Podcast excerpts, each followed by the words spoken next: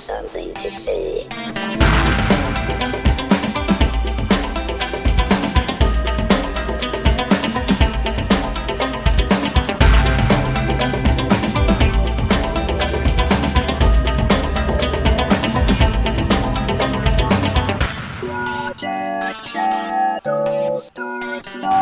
Hello, everybody. How are you doing today? My name's Charlie. You might know me better as sci-fi fantasy writer C.E. Dorset, or you might not. It depends. Yeah. Hi. It's it's been a day or so. Yeah, there's been a lot going on, and today I wanted to talk about something near and dear to my heart, which I like to call reclaiming fandom. And this is a big topic for me because fandom is one of my favorite things in the universe. It really is. When I was a kid, I had all these feelings inside of me that I didn't quite know what to do with.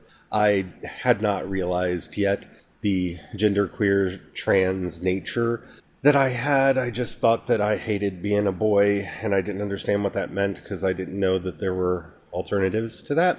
And I knew that I liked boys, which was something that I was not supposed to do as a boy, and that was problematic. I was really into science and mathematics and things of that nature, and of course, that made you a geek or a nerd or the dreaded dork. And that made it hard for me to, you know, make friends and whatnot because my interests were different. I liked Star Trek and Star Wars and all those kinds of things that it just really wasn't cool to be into. I mean, I liked music and stuff too, but you know, my my primary interests were I was reading the books of David Eddings at the time, you know, Anne McCaffrey, J.R.R. Tolkien, and all that, and that that didn't make you the most popular kid in class. And then one day, out of the blue, a couple friends of mine said that they heard about this sci-fi convention, and it wasn't that far away, and we all talked our parents into letting us go, and we only got to go for one day, but we got to go and it was amazing. It was one of the most fantastic things that I've ever experienced because I met a whole bunch of people like me, a whole bunch of people of all ages like me. I wasn't alone in the world. I wasn't the only one that was fascinated by all these things. I sat in on talks by people from the Jet Propulsion Laboratory about robotics, and I got to meet DC Fontana, who had written for TV. She had written for Star Trek, and she was still writing Star Trek novels and doing other things like that. And I got to meet all these wonderful people, and I got to see stars from shows that I loved, and it was magic. And for the first time in my life, I felt like I belonged somewhere. I felt like I was in a place that I could be myself. And so, of course, the next year, we went again. And then the next year, we went again, but this time we talked our parents into letting us stay for the full weekend. And then again, oh, wait, you do one of these in October too? Okay, we'll start going to that one as well. And so now I'm going to a couple conventions a year. And oh, there's another convention over there. Let, let's check that one out too. And I found my home in fandom in this wonderfully glorious place where people of from all around the world, especially back then, because this is you know, the heyday of Star Trek The Next Generation, people were there from all over the world. And it was amazing. It was wonderful. And I found a place I could belong. And that's kind of the beginning of my journey in fandom. I started reading fanzines. I started writing for fanzines. In fact, my very first published work, if you even want to call it that, where it was in fanzines. I used to write Klingon poetry. Yeah. I, I wrote some data fan fiction. I wrote a lot of Worf and various other Klingon fan fictions. Koloth was my particular favorite Klingon, not just from his appearance on Star Trek The Next Generation and I'm sorry, Star Trek the original series, and he hadn't come back yet for uh, Deep Space Nine, but he appeared in several novels that, of course, I had read because I was that kid and I learned how to speak Klingon, and I was part of a LARPing group that role played Klingon, and it was amazing, and it was wonderful, and it was fun. And now I expect you think I'm going to start talking about how everything fell apart. And for me, it actually did, but not because fandom changed or the internet did terrible things. I think the internet did do some terrible things in that back when I was younger, there were a lot more in person fan clubs that you could join and actually be around people like yourself and talk about these geeky, nerdy things and meet new people and make new friends. And I don't see that so much. That may be a um, relic of the fact that I live in America's heartland. you know how much I love saying that every time. There's Nothing vain about calling yourself the heartland. But, you know, that doesn't really happen around here. I mean, I remember going out with people with the SCA, the Society for Creative Anachronism, and having a lot of fun with them. And I'm still a member of Starfleet International. I'm just a member of a ship out of New York because I have friends there and I hang out with them at the conventions. And so I asked if I could join their ship. And I, I, yeah, but I don't get to do a lot of the things that I used to do. But that's not really what I'm talking about here. Know, I think the instant communication of the internet has kind of put a damper on some of those things that used to be amazing about fandom. But I think we can get those back. What what I'm really wanting to talk about is the 24-hour news cycle and the fact that people are a little too invested now. And what do I mean by all that? Everything's a rumor now. Everything's a story. Everything has to be drawn out. Am I excited about Mandal- The Mandalorian? Eh, yeah, it's Star Wars. Of course I'm excited about it. But we have a picture and we know that it's about a Mandalorian and it's set sometime after the Galactic Civil War. that doesn't tell me much. You want to really get me excited? Tell me that Sinjir is going to be has been cast for this show and he's going to be making an appearance. I don't care if it's just in one episode. Tell me that, I will be super excited about your show because he's a character from that time period. I, okay, if you don't read the books, re- read the Aftermath books by Chuck Wendig. They're so good. If you don't read any other Star Wars books, read those. They're very good. And the characters are so much fun. And like me, you'll be wanting them to show up in more things than just a mere cameo, because Snap Wexley actually shows up in uh, The Force Awakens. If you don't know who he is, you blink and you'll miss him, but he's actually there.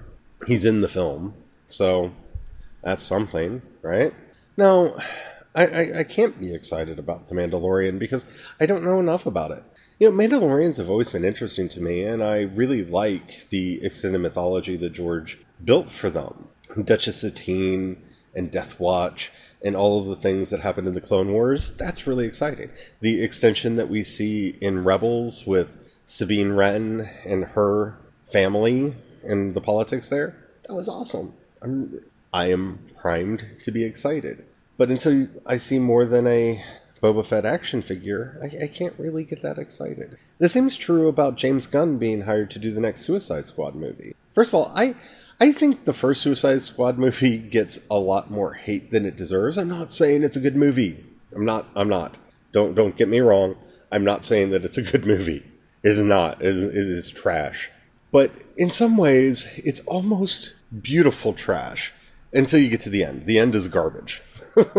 the end is utter garbage, and I, am not going to try to defend the end. But there are moments in that movie that are really good. I think about the moment in the bar where they're all sitting around drinking before they decide to go out and save the world. I really like that scene. I like what they did with some of the characters in there. And I'm not just talking about Margot Robbie. They, they found a way to get me interested in Deadshot, who even Manu Bennett couldn't do. Uh, not Manu Bennett, he didn't play. He played Deathstroke. Too many people named Death something. Deathstroke, Death, Deadshot, Death, Deadpool, too too many deads. Too many deads. I, I, get them confused in. Um, I can't remember the name of the actor, but the actor who played him in the Arrowverse. I mean, he was fine, but it's a character that I'm not all that interested in. I, I something about Will Smith's portrayal of him. It kind of made me interested in him a little bit, and I'm okay with that. That's interesting. We'll see where that goes. I don't know if he's coming back.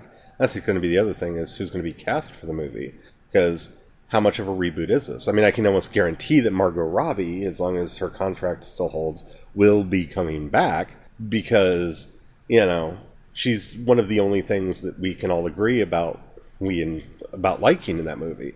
But they'll probably drop the whole Jared Leto's Joker thing, or they'll explain that away somehow. You know what I would really like is to find out that Jared Leto's Joker was actually the trickster, and them to reboot it that way because I don't remember them ever actually saying Joker. I may be wrong about that. But see, I'm just speculating wildly because I don't know what they're going to do. I mean, yes, I'm excited because James Gunn makes really good movies. In fact, he's already made this movie. It's called Guardians of the Galaxy. It's a whole bunch of people that are not necessarily morally good who come together in a ragtag group to save the world. Been there, done that twice. It was very good. And so I have a lot of hope that he'll be able to do that unless the studio interferes too much with Suicide Squad. But I, I don't know anything else about it. Who else is coming back? Who are they bringing in? What's the group going to be? Please tell me we're not going to recast Waller. Because, uh, uh, that was good Waller. But I don't know.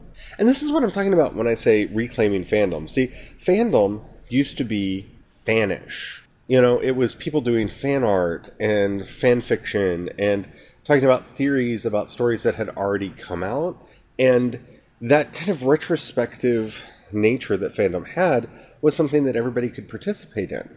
And even more importantly, they didn't get as invested in their theories because, well, there was, we're talking about things that had already happened this gets really problematic when you look at you know reactions that a lot of people had to the last jedi.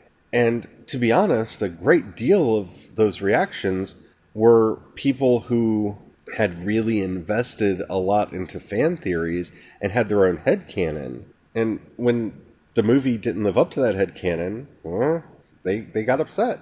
So as we go about trying to reclaim our fandom some of the things that we need to be looking at is exactly what do we consider fandom? Cosplay, definitely. That that's a good use of fandom time. Attacking people who like something that you didn't like. That that's not fandom. That's not fanish at all. That's hater activity and nope, out. Yeah, I think some speculation is healthy for fandom because I know when the Harry Potter books were coming out, I really liked trying to tease out the hints to see what was going to happen. And unfortunately, I don't want to do that for episode 9 of Star Wars because J.J. Abrams is back. And, you know, when you don't have a visionary director like Rian Johnson who can really truly surprise you, I feel like I'm going to be depressed by the result. I mean, that's kind of how I felt about um, The Force Awakens. It pretty much was the story that I thought it was going to be. And it's kind of the story that I predicted. It's a retelling of Legacy of the Force, except for Jason is now Ben, and Ben doesn't exist. And there's no Jaina, which is a shame, which is, I think, why everybody latched on to Rey and thought that Rey might be Jaina. She's secret Jaina. No, Jaina Solo doesn't exist anymore. And of course, instead of sacrificing Mara Jade, because we don't have a Mara Jade, he sacrifices Han Solo. And of course, he was going to do that because Harrison Ford said if he ever did another Star Wars movie, they had to kill him. And you know what happens? He did another Star Wars movie and they killed him because that was a condition of his for doing it. Not a surprise. Oh, and it's J.J. Abrams, so it's going to have a bunch of mystery boxes. I don't think they're going to let him do the mystery box things so much with Episode Nine because I really get a feeling that Lucasfilm wants to be done with the Star with the uh, Skywalker saga, and that's one of the reasons why Rey is not a Skywalker. Is this is the end of the Skywalker saga? And I kind of hope that's true. Not that I don't love these stories, but I, I, want. I got so excited when I watched the Star Wars show this week because at, in the teaser at the beginning they said Revan, and I got all excited. And eh, it wasn't anything to be excited about. They're celebrating the anniversary of Knights of the Old Republic, and so you can play Revan in Galaxy of Heroes, which is side canon ish to the Star Wars world, which kinda I guess means that he and some of the characters might exist. I mean, Mr. Bones seems to be a rebuild of HK 47. Maybe? Maybe? I don't know. But I, I want Revan to come back. I want Exar Kun to come back. I want Nomi Sunrider to come back. And even if these characters don't come back from their Legends obscurity, I want characters like them. Because most of my actual favorite Star Wars characters, you know, Connor Jax, is one of my favorite characters in Star Wars. If, if you didn't read the comics, you probably have no idea who he was. R- read uh, Crimson Empire is good. Crimson Empire 2, and I think there was a Crimson Empire 3. Not so, eh, they're okay. But Crimson Empire, the first one, really good. Really good. And a lot of my favorite characters came from there. The Tales of the Old Republic comics, a lot of my. That's where Nomi Sunrider comes in. Exar Kun comes in there. There's a lot from there. Revan, one of my favorite Star Wars characters. Really love Revan. Except for I like Lady Revan, and if they do ever bring Revan back into canon, I want them to do Lady Revan. Just because. One, I always played Lady Revan when I played the game because you had the option to play as a male or a female. Um, but two, uh, one, well, actually, I, I just want to see fanboys' heads explode when Re- Revan is revealed to be a lady. I just the the vitriol that will be hurled at Kathleen Kennedy will be hilarious because Revan could have been either a boy or a girl, and this is the problem with the Old Republic. The video game is they canonically decided which one he was. And that's upsetting because that invalidated my entire gameplay. Because every time I play Knights of the Old Republic, and I still play through Knights of the Old Republic every now and then, it's like a favorite novel. It's fun to go back and replay it. But, and always trying to figure out if there's a way I can just get Bastila to die. I don't like Bastila. you can leave her in Legends. But those are the characters I want to see come back. And we're not talking about any of that. Instead, we're guessing about things that, I mean, I don't know, may or may not happen. And I don't think it's worth our energy to get emotionally invested in might happen because these are corporations. They don't care what we want to see. I think we should I think our time would be better spent looking back and telling the stories that we want to tell. Like I've honestly, seriously been contemplating at some point writing a He-Man fanfic just because I love the characters of He-Man so much. I love Masters of the Universe so much. And I know they're doing a Masters of the Universe movie and I've thought about this forever, literally since the uh, Dolph Lundgren movie came out, which, by the way, is another trash fire. It's a terrible movie, but you have to watch it if you haven't, because Franklin Langella is the best Skeletor. His Skeletor is amazing. Somehow, in this utterly crap movie, there's this glorious Skeletor in the middle of it. Oh, it's it's it's it, it, it hurts. It hurts. But yeah, I've ac- I've actively thought about writing that just so I could be like, so this is what I would have done. This is the story that I would have made if I if I were rebooting Masters of the Universe today. This is what my Masters of the Universe, and not to uh, give a uh, selfish pun um, plug here, but that that's why I'm trying to build up my Patreon because right now I have to focus on book sales and I can't sell fan fiction. So you know, people, you know, supporting me over there frees me up to do some of these other projects that we all might really enjoy that I can't monetize. Just saying. so, if you want to see me do a Masters of the Universe fanfic or anything else, definitely head over there and uh, when you sign up, specifically state that that's why you uh, have decided to do that. Because that would be awesome. I would love to be able to do that. But, you know, we got to rally around and make that a thing. But that's what fandom is about for me having fun, not tearing other people down. And not even so much as, you know, sharing it with other people. One of the biggest projects that I've been on since I got out of my depression was reacquainting myself with my own fandoms and really letting myself embrace them. I mean, I'm sitting here recording this right now, and right in front of me is a poster of Ruby and Sapphire becoming Garnet, and two forms of Garnet, the more present Garnet and the original Garnet, are on there, and all these beautiful roses around it.